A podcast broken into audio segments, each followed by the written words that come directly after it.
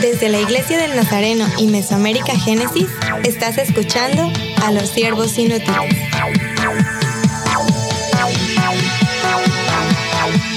Saludos y bienvenidos al podcast de los siervos inútiles. Yo soy Scott Armstrong y tengo varios siervos aquí. Somos un podcast que trata de misiones, cultura y también iglesia saludable. Entonces, ya quiero presentar a algunos de mis amigos que están aquí. A mi derecha, el reverendo José Luis Acevedo. Dios le bendiga a todos. Amén, amén. Eso. A su derecha, Natalie Franco. Hola a todos. A la derecha de Natalie, Suje Barón. Hola a todos. A mi izquierda, Emily Armstrong. Saludos. Qué bien, excelente. De vez en cuando queremos como podcast darles como un vistazo de algunas de nuestras conversaciones. A veces pasamos tiempo juntos y contamos historias. Entonces, eh, dijimos hace algunos episodios, eh, pero ¿por qué no encendemos el- la máquina y todo, el- el- el- la consola y los micrófonos y contamos historias de misiones y de ministerio y todo esto. Entonces, yo voy a empezar esta vez. ¿Les, les parece? Yo creo que los demás van a ser, tal vez, van a tener alguna moraleja o van a ser algo impactante. El mío no es así.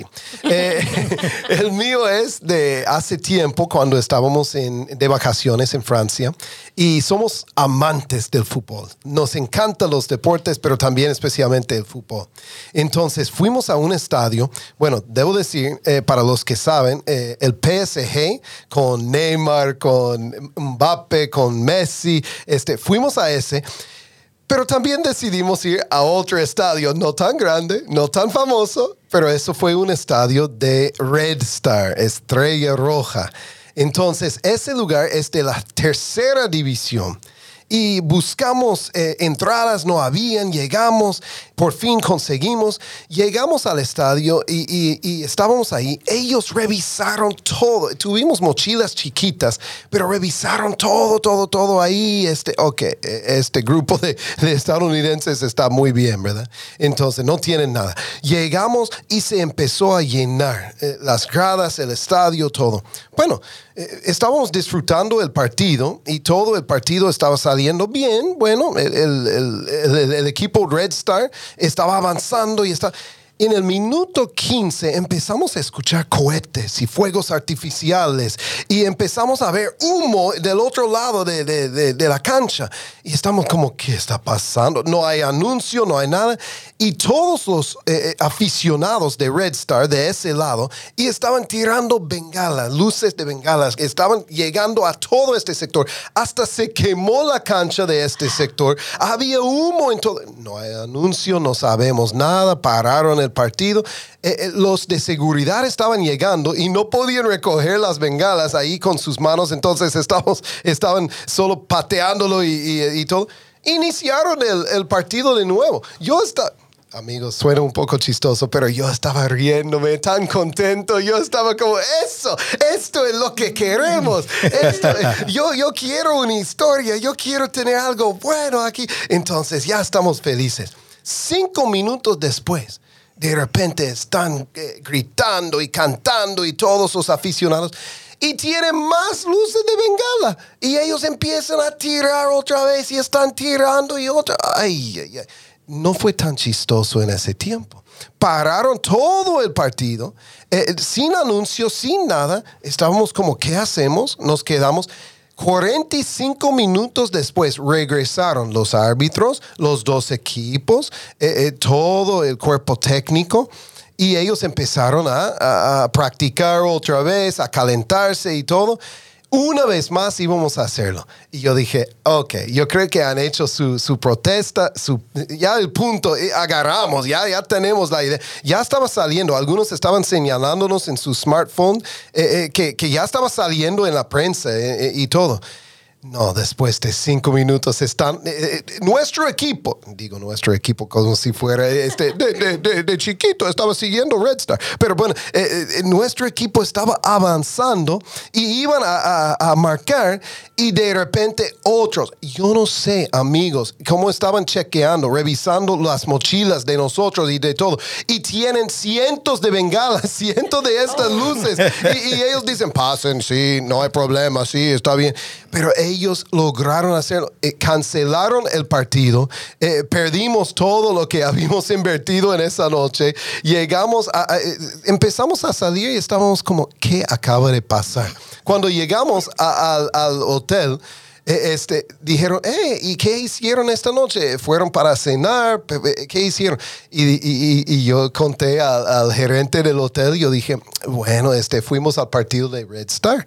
Y él dijo, ¿Por qué ustedes van a Red Star? Eh, ustedes no deben estar en este sector. Son los aficionados, los peores aficionados de toda Francia. Y yo dije, ah, bueno, eso hubiera sido bueno saber de antemano, ¿no? Pero, pero fue interesante disfrutar los dos partidos. No les conté sobre PSG o PSG, pero ver el fútbol en cada país es diferente y en cada división es diferente. Lo vivimos, eh, eh, lo sufrimos, pero conocimos mucho y ahora tenemos una historia. Ahora voy a Suje. ¿Tienes alguna historia para nosotros? Sí, bueno, esta historia me, me gusta contarla porque yo no sé cuántos de ustedes a veces han sentido como que sus planes cambian y cuando estás como organizándote para unas vacaciones y preparándote para, para un tiempo, ¿verdad? Que deseas así con, con, con, mucha, con mucha ánimo, con muchas ansias y de repente como que todo cambia, todo se cae y entonces uno dice, ¿qué está pasando, Señor? Y bueno, yo recuerdo estas vacaciones y, y fue mi primer tiempo de, de estar aquí en Dominicana, entonces anhelaba tanto, creo que era casi el año que no, no había visto a mi familia en México, entonces deseaba tanto esas vacaciones, ya les extrañaba, estaba como emocionada. Meses antes, eh, días antes empecé a comprar como muchas cositas, ¿verdad? Para mis sobrinos y todo lo que llevaba, estaba muy, muy emocionada. Días antes me avisaron que ya me, me preguntaron qué quería comer, ya me tenían como todo lo que iba a, a recibirme allá, ¿verdad? Yo me imaginaba ya todos mis platillos y me iban a hacer como fiesta de bienvenida y todo. Bueno, estaba súper emocionada por, por viajar, por llegar a México y estar con la familia. Y no eh, me imaginaba que mis vacaciones iban a ser totalmente diferentes a lo que yo tenía en mi mente. Y bueno, tomé mi vuelo normal para salir a México, llegué a Panamá y en Panamá, en dos minutos, no sé qué pasó, pero perdí mi vuelo. Entonces, cuando pierdo mi vuelo, estoy como, pero ¿qué pasó? Si solo entré al baño cuando escuché que íbamos a empezar a abordar y todo, y empecé a buscar en todas las puertas, ¿verdad? ¿A dónde se fueron? ¿Dónde están? Corriendo con mi maleta. Y llego ya con la chica y me dice, no, pues ya perdió el vuelo, fue su culpa y todo, y ya era casi de noche, entonces ya no me atendieron. Y me dejaron así sin saber nada y yo no sé cuántos se han quedado en el aeropuerto, cuántos han dormido ahí, pero es horrible. Y se siente demasiado frío y no hay gente y yo sin ir preparada para quedarme en el aeropuerto ni nada, me tuve que quedar ahí este, y sin saber qué hacer, eh, sin tener dinero para comprar otro vuelo, sin tener respuesta, mi familia me estaba esperando y ya saben también la conexión de internet en el, en el aeropuerto que uno ni se puede conectar más que 30 minutos, no podía resolver entonces eh, me quedé ahí, ¿verdad? Como que, Señor, ¿y qué pasa? O sea, ¿qué, ¿qué hice mal? Porque yo sentí que no me había como equivocado, no había estado pendiente. Y bueno, ya me acuerdo que me acosté mi maleta ahí en el piso y todo y empecé con mis lagrimitas, ¿verdad? saqué un librito que traía ahí que se llamaba como Confía, Confía en Dios, oraciones de confianza en Dios. Y empecé a leer mi libro de oraciones de confianza en Dios y ya, Señor, perdóname porque estoy enojada, porque estaba preguntándole a Dios, ¿por qué? Me pasa esto? ¿Por qué si no tengo más dinero? ¿Qué voy a hacer? Y estaba ahí, ¿verdad? Toda preocupada. Y dije, bueno, voy a dejarle esto a Dios y voy a estar tranquila. Ya dije, ya, Señor, no sé qué vas a hacer, pero pues resuelve tú porque yo no tengo cómo resolver. Y al otro día en la mañana temprano, pues abren ahí en las oficinas, voy y, y, pregunto qué es lo que pasó. Bueno, no fue mi culpa, fue error del vuelo, por la lluvia cambiaron las puertas, fue como un transporte terrestre y movió a la gente, entonces no fue como mi culpa, otra persona más perdió el vuelo y nos devolvieron el vuelo, pero teníamos que quedarnos como dos días, como el fin de semana o algo así, dos, tres días en Panamá.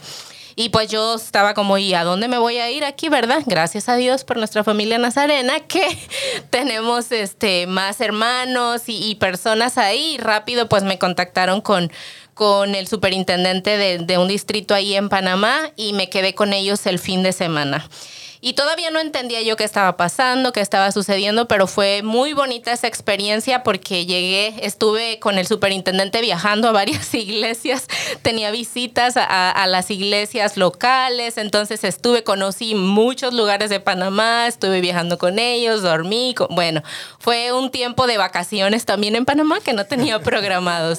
Pero después uh, estuve en un culto misionero y también fue algo, una bendición porque no había misionero y estaban predicando y diciendo discúlpenos porque no pudimos conectar a ningún misionero ni nada, pero todo el mensaje y todo fue tan bonito para mí recibirlo y cuando ellos supieron que yo estaba ahí, todo fue como Dios hizo algo y me dieron el tiempo como para ministrar. Y, bueno, fue un tiempo especial que, que Dios usó para bendecirme a mí, pero también para la iglesia. Todo súper bonito, ¿verdad? Ese tiempo viajo a México. Y ya estoy como, bueno, ya, me quedan menos días de vacaciones con mi familia, pero los voy a disfrutar. Disfruté mi tiempo ahí se llegó el tiempo de regresar, entonces de regreso cuando venimos en el avión otra vez empiezan a decir que tenemos problemas con el avión y que algo va a pasar, entonces yo empiezo a asustarme, ¿verdad? Ustedes saben que cuando empieza a no haber movimiento uno piensa ya lo peor. Uh, no sabíamos qué iba a pasar, solo nos dijeron prepárense para aterrizar porque tenemos problemas. Y ya cuando supimos nos dijeron que no había electricidad en el aeropuerto de Panamá, entonces tuvimos que aterrizar en Costa Rica. Y bueno, me quedé también otros días ahí. Y Emily me contactó con una misionera, mira cualquier cosa, esto, este, y yo le dije, Emily, pero yo no entiendo qué me está pasando, por qué perdí el vuelo en Panamá, por qué estoy aquí, pero cuando llego aquí a Dominicana, ya después que pasa eso, ¿verdad? Gracias a Dios que nos pagaron el hotel, nos dejaron todo, cuando llego aquí a Dominicana, eh, me dice el, el, guardia, ¿verdad? ¿Cómo está tu familia? Cuando ve mi pasaporte. Y yo, ¿están bien? Dice, wow, estuvo fuertesísimo el terremoto y todo lo que pasó. Entonces, la opción que teníamos era devolvernos y aterrizar en, el, en, en, en, la Ciudad de México. Y era justo en el momento del terremoto. Entonces, pasaron diferentes cosas en este viaje que Dios me estaba dando muchas lecciones en todos los sentidos porque Dios quería hacer algo con la iglesia local, Dios quería bendecirme económicamente, Dios quería sal salvarme de, de, estar en peligro en el terremoto y todo. Y desde esa vez yo dije, Señor, cuando pasen situaciones que salen de mi control, voy a dejar de quejarme y más bien voy a preguntarte qué quieres hacer y qué me vas a enseñar. Wow. Entonces ya en la vida misionera, ¿verdad? He tenido más experiencias donde estoy tratando de no ponerme mal por las cosas que cambian, porque Dios siempre tiene un plan y los planes de Dios siempre van a traernos enseñanzas. Entonces, este viaje de vacaciones en tres países fue muy bueno. y, y, dejarte ser usada eh, aún en tiempo de vacaciones, pero en ministerio. Sí. Entonces, no fue el plan, pero Dios sabía. Que, eh, sería interesante, tal vez solo vamos a saber en el cielo, si alguien fue llamado en uno de esos cultos, sí, eh, wow. si, si, alguien empezó a, a, a a tomar un, un, paso más en su vida cristiana porque tú estabas ahí dando tu testimonio o algo así. Bueno, gracias, gracias por compartirlo. Eh, voy a José Luis Acevedo. Eh, José, eh, ¿qué tienes para nosotros? ¿Cuál historia quieres compartir? Quiero compartir una historia de, de una persona que recientemente está en nuestra iglesia, en, lo, en los Guaricanos nosotros le decimos de cariño Gindo, él tiene de apodo Gindo. Y es un anciano eh, con mucha energía, tiene mucha, mucha, mucha energía en el Señor. Y eh, él llegó a nuestra congregación, se convirtió allá en la, en la congregación y él ha estado experimentando lo que es vivir para el Señor. y cuando se encuentra conmigo me dice, pastor, dígame cuándo que nos vamos a predicar. Yo, le, yo lo miro y digo, yo, sí, nos vamos pronto, porque tiene como 80, 80 años. y, No me eh, digas que estás esperando que fallezca. No, no. tiene como 80 años y le digo yo, y, y aparte, él también tiene problema en la vista, como no, no, ve, no ve muy bien. Pero siempre él vive motivado al evangelismo, vive motivado cuando llega a la iglesia, el primero que llega, el primero que adora, él eh, eh, comprometido completamente. Y wow, eso me ha impactado de una forma tal, su vida de devoción, de entrega eh, tremenda. Y, y es importante el primer amor. Eh, el primer amor, o sea, cuando la persona encuentra al Señor, que recibe esa paz, que recibe ese encuentro con Dios, eso es, eso es magnífico en la vida de una persona. Y me, me recuerda a mí que debo mantenerlo, que no puedo dejar, dejar que ese, ese amor por el Señor, la pasión, la entrega, porque si eso es, si el Señor lo está haciendo en un anciano ya y, y él siente como ese, esa entrega que él quiere hacer al Señor, eh, con todas sus limitaciones de edad y todo lo que tiene con su, con su vista y todo, y como quiera, busca la manera de cómo poder eh, hacer cosas para Dios. Yo digo, vaya, hay cristianos que sintieron este, este, esta, esta pasión, sintieron esta entrega, pero se le, se le desapareció, se le, se le fue, o, o no, o no, o no le dieron seguimiento a esa, a esa motivación en el Señor que te motiva cada día a hacer algo para Dios, que te motiva a orar, que te motiva a predicar, que te motiva a, salir, esa fuerza eh, de relación con Dios que, que te impulsa a hacer cosas grandes para Dios.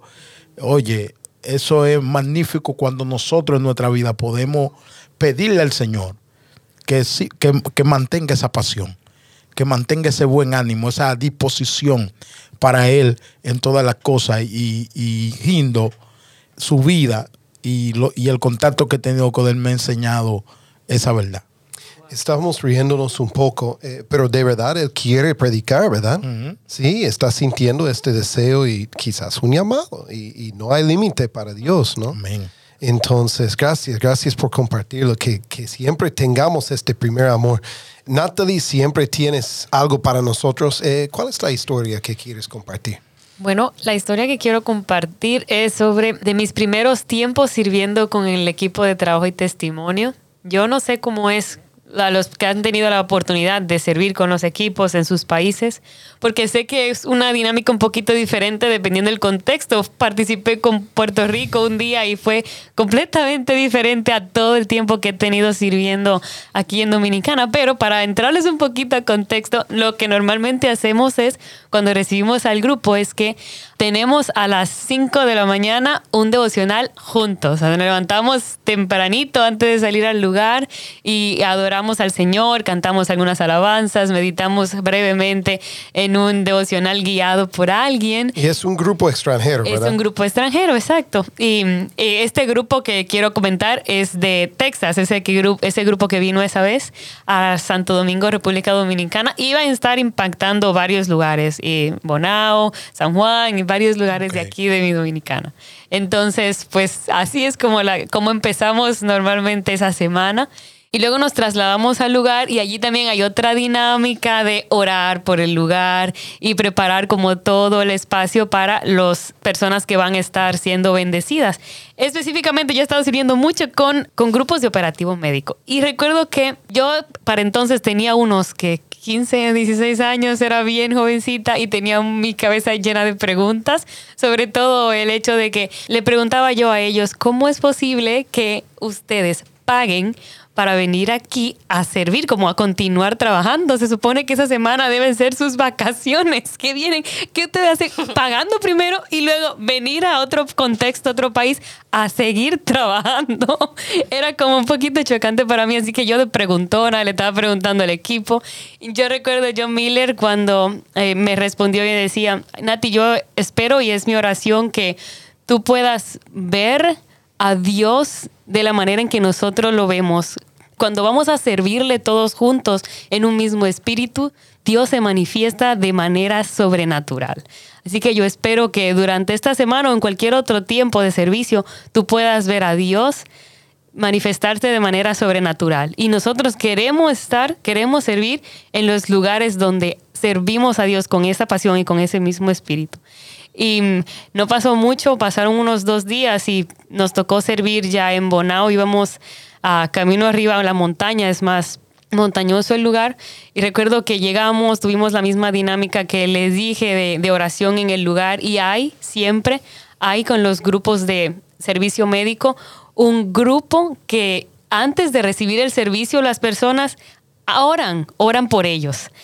Y así que estábamos recibiendo, estábamos recibiendo y ah, yo estaba sirviendo específicamente con John, que es fisioterapeuta. Ya éramos uno de los finales y estábamos ubicados más en la parte de atrás, pero también me mantenía como moviéndome y recuerdo que vi a una señora con un ojo completamente blanco. Se veía que estaba ciega y ella misma andaba con su bastón y ya se estaba acercando para eh, recibir, no, recibir esa asesoría, además de que teníamos un equipo de oftalmólogos, entonces quería ella revisar, ¿no? Que su otro ojo, con el que sí ve un poquito, pues le, le, durara, le durara más, ¿no? Pero cuando llega ella a la estación de oración primero, comienza todo el equipo a orar por ella. Y de momento desde atrás eh, eh, comenzamos a escuchar como una algarabía, aleluya, gloria a Dios, gloria a Dios. Y veo a esta mujer brincando y glorificando y, dando voces de aleluya eh, por todo el lugar, corriendo, corriendo, porque Dios había hecho el milagro en ella. Esa nube que estaba en su ojo al inicio, a la entrada del lugar, se fue retirando se fue retirando lentamente hasta el punto de que desapareció ahí en ese lugar. Y ella empezó a glorificar a Dios por el milagro que había hecho en ese mismo lugar. Y yo me quedé como, wow, ¿qué es lo que está pasando? Me acerco, ah, yo de curiosa, me acerco y le voy, voy a donde el grupo, ¿qué pasó? ¿Qué pasó? Ella ha recibido ese milagro, la veo, veo que no está, no está en la nube literalmente en su ojo. Y comienzo a preguntarle entonces al equipo, ¿qué hicieron? ¿Cómo fue esto? como si fue cosa de ellos. como si ellos hicieron algo como para, es obviamente el poder del Espíritu Santo, el poder de Dios manifestado de esa manera sobrenatural. Pero yo, bueno, ya pensaba y comencé a preguntarles a ellos, ¿qué fue lo que ustedes hicieron para lograr ese milagro? y recuerdo que respondieron, bueno, nosotros no, pero sí, eh, lo que hacemos es que oramos a Dios para que Dios abra los cielos y derrame de su gloria en este lugar. Y ella, ella creyó en eso, ella creyó en esa sanidad y Dios le concedió eso. Y desde ahí yo recuerdo que mi fe aumentó un montón y mi oración incluso cambió cada vez que, que oro por enfermos. Yo digo, Señor, ya yo te vi hacerlo, yo sé que tú eres un Dios de milagros. Así que abre los cielos, papá Dios, derrama de tu gloria aquí en este lugar y sánanos a todito. No, excelente. Hasta estoy pensando, ese grupo entendió su rol, ¿verdad? Eh, eh, me imagino que habían personas de este grupo, de esta iglesia local, que estaban diciendo, pero yo no soy enfermero, yo no soy médico, no sé nada. Y ellos dijeron, no, e, el punto no es solo sanar con medicina.